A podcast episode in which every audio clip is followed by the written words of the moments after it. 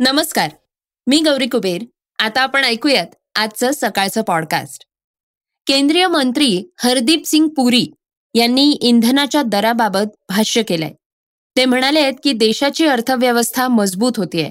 याविषयी सविस्तर बातमी आपण आजच्या पॉडकास्टमधनं ऐकणार आहोत. सुप्रीम कोर्टातल्या त्या प्रसंगाची सगळीकडे मोठ्या प्रमाणावर चर्चा होतीये. देशाचे सरन्यायाधीश डी वाय चंद्रचूड एका वकिलावर चिडल्याचं पाहायला मिळालंय. ही घटना नेमकी काय होती हेही आपण ऐकणार आहोत. आज चर्चेतील बातमीमध्ये उद्धव ठाकरे यांनी सत्ताधाऱ्यांवर तिखट शब्दात निशाणा साधल्याचं दिसून आलंय. ते काय म्हणाले हेही ऐकणार आहोत. चला तर मग सुरुवात करूयात आजच्या पॉडकास्टला अदानी समूहाच्या एका महत्त्वाच्या बातमीनं. अदानी समूहाच्या कंपन्यांविरोधात हिंडनबर्ग संशोधन अहवालात येऊन जवळपास एक वर्ष झालेलं आहे. अहवालात अदानी समूहाच्या कंपन्यांवर फसवणुकीचे आरोप करण्यात आले होते. या चौकशीची मागणी करणाऱ्या याचिकांवर सर्वोच्च न्यायालयानं निकाल दिलाय. जानेवारी दोन हजार तेवीसमध्ये गौतम अदानी यांच्या समूहाला मोठं नुकसान सहन करावं लागलं होतं कारण अदानी समूहावर अमेरिकेतल्या शॉर्ट सेलर हिंडनबर्ग रिसर्चच्या अहवालात बाजारातली फेरफार आणि अकाउंटिंगच्या फसवणुकीचे आरोप करण्यात आले होते. त्यानंतर समूहानं हे सर्व आरोप फेटाळून लावले होते. तर ऐकूयात याबाबत आता सर्वोच्च न्यायालय काय म्हणाले अदानी प्रकरणात न्यायालयानं सांगितलं की सेबीच्या तपासात एफ पी आय नियमांशी संबंधित कोणतीही अनियमितता आढळलेली नाहीये. सर्वोच्च न्यायालयानं म्हटलंय की या प्रकरणात मर्यादित अधिकार आहेत ज्याच्या आधारे तपास करण्यात आलेला आहे. सेबीच्या नियामक चौकटीत प्रवेश करण्याचा न्यायालयाचा अधिकार हा मर्यादित आहे.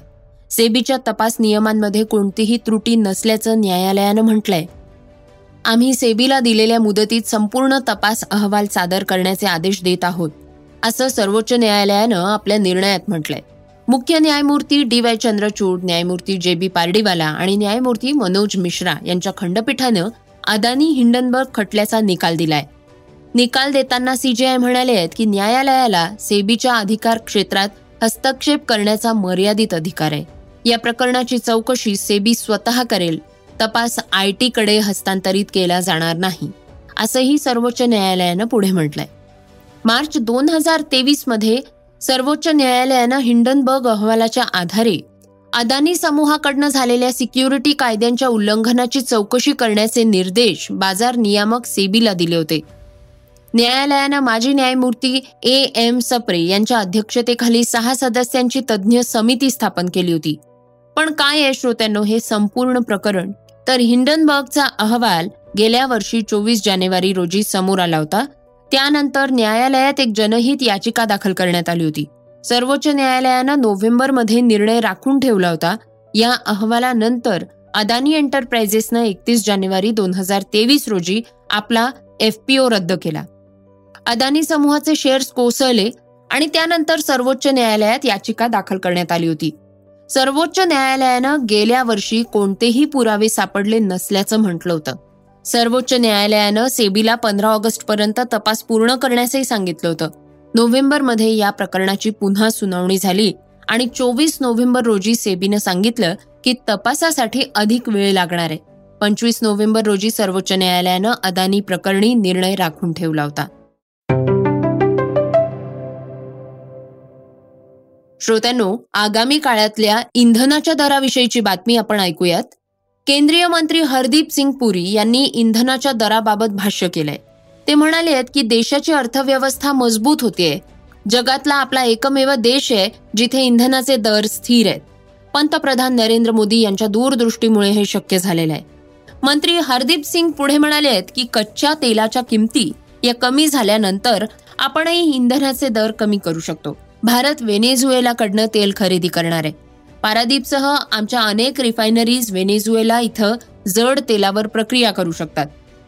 सध्या आपण प्रत्येक दिवसाला पाच मिलियन बॅरल कच्चं तेल वापरतो आणि याची मागणी प्रत्येक दिवशी वाढतीये. जर वेनेझुएलाच तेल बाजारात आला तर आम्ही त्याचं स्वागत करू. भारतानं यापूर्वी दोन हजार वीसमध्ये वेनेझुएला इथनं कच्चं तेल आयात केलं होतं. तेव्हा अमेरिकेनं या देशावर दुय्यम निर्बंध लादले होते. अशी आठवण मंत्र्यांनी करून दिलेली आहे. दक्षिण अमेरिकन देश सुमारे आठ लाख पन्नास हजार बॅरल प्रतिदिन कच्च्या तेलाचं उत्पादन करतात. एक दशलक्षाचं उद्दिष्ट लवकरच ते गाठणार आहेत. भारत हा जगातला सर्वात मोठा दुसरा तेल ग्राहक आणि आयातदार देश आहे. त्यामुळे ऊर्जेच्या बाबतीत धोरण सक्षम करण्यासाठी भारतानं रणनीती सुरू केल्याचं दिसून येत आहे केंद्रीय मंत्री हरदीप सिंग पुढे म्हणाले की आपण अशा अवस्थेत आहोत जिथे आपल्याला ऐंशी टक्के परदेशी तेलावर अवलंबून राहावं लागतं. कच्च्या तेलाची आयात बिल कमी करून शुद्धीकरण प्रक्रिया वाढवणं हे भारताचं उद्दिष्ट आहे. या गरजेपोटी भारताचं लक्ष व्हेनेझुएला देशावर केंद्रित झालेलं आहे. श्रोत्यांनो सर्वोच्च न्यायालयातल्या एका प्रसंगाची सध्या जोरदार चर्चा होतीये. त्याविषयी ऐकूयात. सुप्रीम कोर्टातल्या त्या प्रसंगाची सगळीकडे मोठ्या प्रमाणावर चर्चा होतीये. देशाचे सरन्यायाधीश डी वाय चंद्रचूड एका वकिलावर चिडल्याचं पाहायला मिळालंय. एका पिटिशनची लिस्टिंग करत असताना डी वाय चंद्रचूड यांनी वकिलाला चांगलाच फैलावर घेतलंय. तसंच तुम्ही कोर्टाला अशी धमकी देऊ शकत नाही असं म्हणत त्यांनी फटकारलंय. सरन्यायाधीशांनी वकिलाला योग्य दृष्टिकोन ठेवून आणि सन्मानपूर्वक आपली गोष्ट समोर ठेवण्यास सांगितलंय. वकील चढ्या आवाजात सरन्यायाधीशांशी बोलत होते. त्यामुळे चंद्रचूड हे काहीसे निराश झाल्याचं पाहायला मिळालं. ते म्हणाले की तुम्ही अगोदर हळू बोला. तुम्ही भारताच्या सर्वोच्च न्यायालयात बोलत आहात. तुमचा आवाज कमी ठेवा. अन्यथा मला तुम्हाला बाहेर काढावं लागेल. वकील ज्या प्रकारे वर्तन करत होता ते सरन्यायाधीशांना आवडलेलं नाही.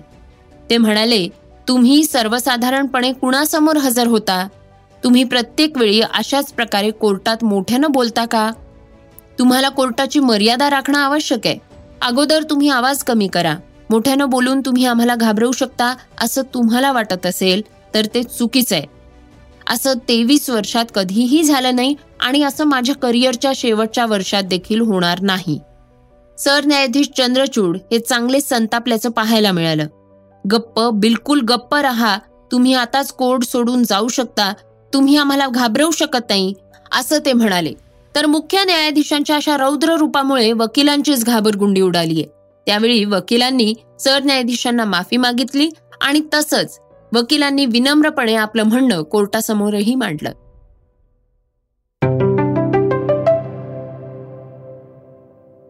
श्रोत्यांनो ऐकूयात आजच्या वेगवान घडामोडी. अमेरिका इस्रायलला शस्त्र विक्री करत असल्यामुळं त्यांनीच दिलेला सन्मान हा स्वतःजवळ ठेवणं मनाला पटत नाही असं सांगत ज्येष्ठ सामाजिक कार्यकर्ते संदीप पांडे यांनी आशिया नोबल म्हणून ओळखला जाणारा रॅमन मॅगसेसे सन्मान परत करण्याची घोषणा केली आहे. पांडे यांना दोन हजार दोन मध्ये सन्मानानं गौरवण्यात आलं होतं. पांडे हे सोशलिस्ट पार्टी इंडिया संबंधित आहेत आणि त्यांनी अमेरिकी विद्यापीठातनं घेतलेल्या मास्टर ऑफ सायन्सेसच्या दोनही पदव्या या परत करायचं ठरवलेलं आहे. भारताची ऑलिम्पिक पदक विजेती कुस्तीपटू साक्षी मलिकनं भारतीय कुस्ती परिषदेबद्दल अनेक वक्तव्य केली आहेत. साक्षी मलिकनं डब्ल्यू एफ आयचे माजी अध्यक्ष आणि भाजप खासदार ब्रिजभूषण शरण सिंग यांच्यावर गंभीर आरोप देखील केले होते. ब्रिजभूषण यांचे गुंड सक्रिय झालेले असून त्यांनी माझ्या आईला धमकी दिल्याचा दावा साक्षीनं केलाय. साक्षी माध्यमांशी बोलताना म्हणाली आहे की सोशल मीडियावर लोक आम्हाला शिवीगाळ करतायत. मात्र त्यांनी हे देखील विसरून चालणार नाही की त्यांच्या घरात देखील बहीण मुली आहेत. बॉलिवूड अभिनेता श्रेयस तळपदे हा गेल्या काही दिवसांपासून चर्चेत आलेला आहे. काही दिवसांपूर्वी श्रेयस तळपदेला हृदयविकाराचा झटका आल्यामुळं तातडीनं त्याला रुग्णालयात दाखल करण्यात आलं होतं. मुंबईतल्या एका रुग्णालयात त्याच्यावर अँजिओप्लास्टी सुद्धा करण्यात आली आहे. आता श्रेयसनं त्या घटनेविषयी पहिल्यांदाच प्रतिक्रिया दिली आहे तो म्हणालाय की मी क्लिनिकली डेड झालो होतो. तो एक तीव्र हृदयविकाराचा झटका होता. डॉक्टरांनी C P R electric shock देण्याचा प्रयत्न करून मला पुन्हा जिवंत केलंय. हा एक वेगळाच वेकअप कॉल असेल. हे माझं दुसरं आयुष्य आहे. जान है तो जहान है असं श्रेयसनं म्हटलंय. भारत विरुद्ध दक्षिण आफ्रिका यांच्या दुसरा कसोटी सामना केप टाऊन न्यूलँड्स मैदानावर खेळला जातोय. या सामन्यात दक्षिण आफ्रिकेचा कर्णधार डीन एल्गरनं नाणेफेक जिंकून प्रथम फलंदाजी करण्याचा निर्णय घेतलाय. जो मोहम्मद सिराजनं चुकीचा ठरवलाय. वेगवान गोलंदाज मोहम्मद सिराजनं दुसऱ्या आणि शेवटच्या कसोटी सामन्यात खळबळ उडवून दिलीये. त्यानं यजमान संघाच्या फलंदाजांना सावरण्याची एकही संधी दिली नाही. त्यामुळे पहिल्या सत्रात संपूर्ण संघ तेवीस पूर्णांक दोन षटकात अवघ्या पंचावन्न डावांवर ऑल आऊट झालाय. यासह भारतानं केपटाऊनमध्ये प्रथमच आता ही कसोटी सामना जिंकण्याच्या दिशेनं पाऊल टाकलंय. श्रोत्यांनो बातमी आहे चर्चेतली. आझाद मैदानावर अंगणवाडी सेविकांच्या महामोर्चाला ठाकरे गटाचे प्रमुख माजी मुख्यमंत्री उद्धव ठाकरे यांनी या आंदोलनाला भेट दिली आहे. यावेळी सत्ताधारी पक्षावर प्रलंबित मागण्यांसाठी अंगणवाडी सेविका रस्त्यावर उतरल्या होत्या. त्यावेळी सेविकांनी महापालिकेचा रस्ता रोखून धरला होता. या प्रसंगी मनोगत व्यक्त करताना उद्धव ठाकरे यांनी सत्ताधारी पक्षावर आगपाखड केलीये. उद्धव ठाकरे म्हणाले आहेत सेवा करणारे हात जर एकमेकांवर आपटले तर एवढा आवाज येतो. जर हे हात सरकारच्या कानाखाली आपटले तर केवढा मोठा आवाज होईल अशा शब्दात उद्धव ठाकरे यांनी त्यांचा संताप व्यक्त केलाय. आयुष्याचा पहिला स्त्री गणेश सुद्धा तुमच्या अंगणवाडीच्या शाळेमध्ये होतो. होतो ना? ही सगळी पिढी म्हणजे भारत घडवणारी जी खरी शक्ती आहे ही ताकद ही तुम्ही आहात. तुम्हाला द्यायला पैसे नाहीत. यांच्याकडे जाहिराती होती उधळायला पैसे आहेत. या सरकारला काय सरकार म्हणतात?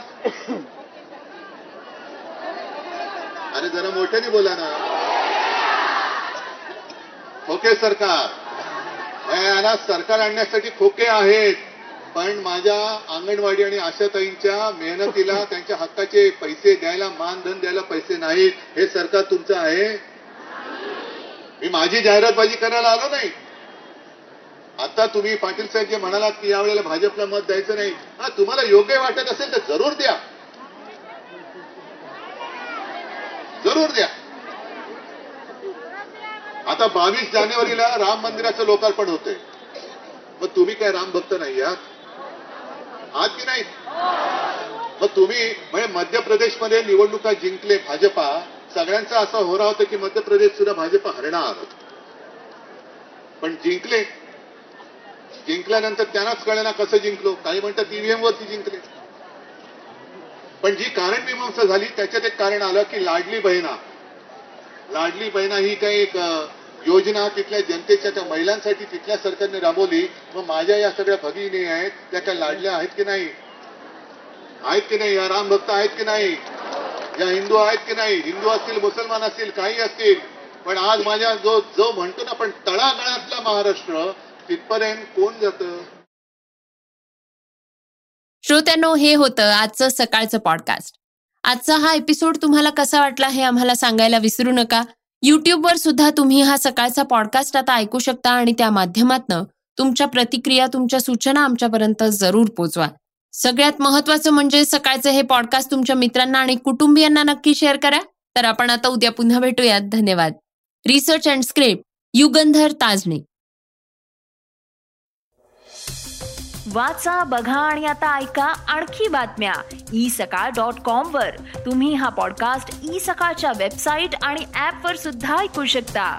विसरू नका या पॉडकास्टला आपल्या आवडीच्या पॉडकास्ट ऍप वर सबस्क्राईब किंवा फॉलो करायला.